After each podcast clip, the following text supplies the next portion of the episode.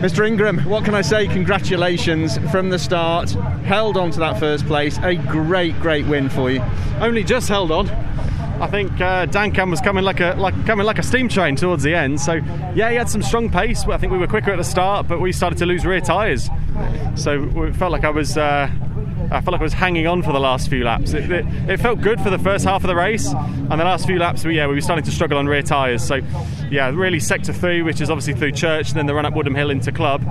That's really where it's starting to hurt us. So, I could gap Dan through sector one, sector two, and then lose it all in sector three. So, yeah, I could I could see what his uh, I could see what his game was, but uh, I had to try and cover it as best as I could. Getting the jump from the start was critical, wasn't it? That was so important so important. I knew that Dan was going to be quick. He's, he's a quick kid, isn't he? He knows what he's doing. So I knew really I had to try and make uh, make it at the start. And I know that, that we, I've been I've worked in my starts. We've been working on our starts a lot to, to try and get them as good as possible when we need to because you know it, it, my head space was a little different going into that race. My headspace was on actually overtaking someone off the line rather than waiting to be overtaken from a rear wheel drive car. So that actually made quite a big difference that you can just focus on looking forwards and trying to jump rather than look to where the rear wheel drive's about to uh, about to come steaming past. So that made quite a big difference.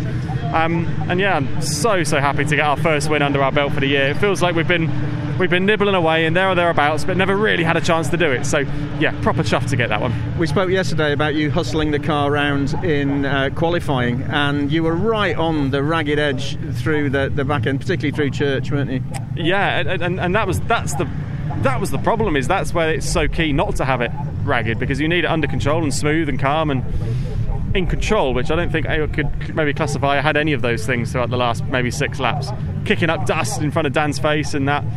I'll say we were doing it for the TV cameras, but really there was uh, it was me trying a bit too hard. maybe you succeeded because in the commentary, David Addison said that maybe you're Mr. Car Control now and has taken over from the, from the previous holder.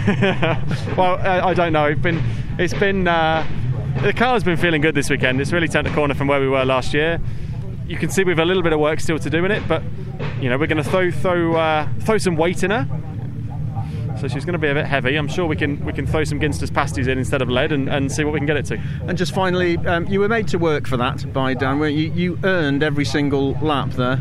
I've I've earned my pasty for lunch. That's that's a that's a given. So I'm definitely going to have to have one. the trophy. Lunch. It's the pasty. It's the pasty important. for lunch. That's the important part. Fantastic drive, Tom. Well Thanks, done. Steve. Thank you, buddy.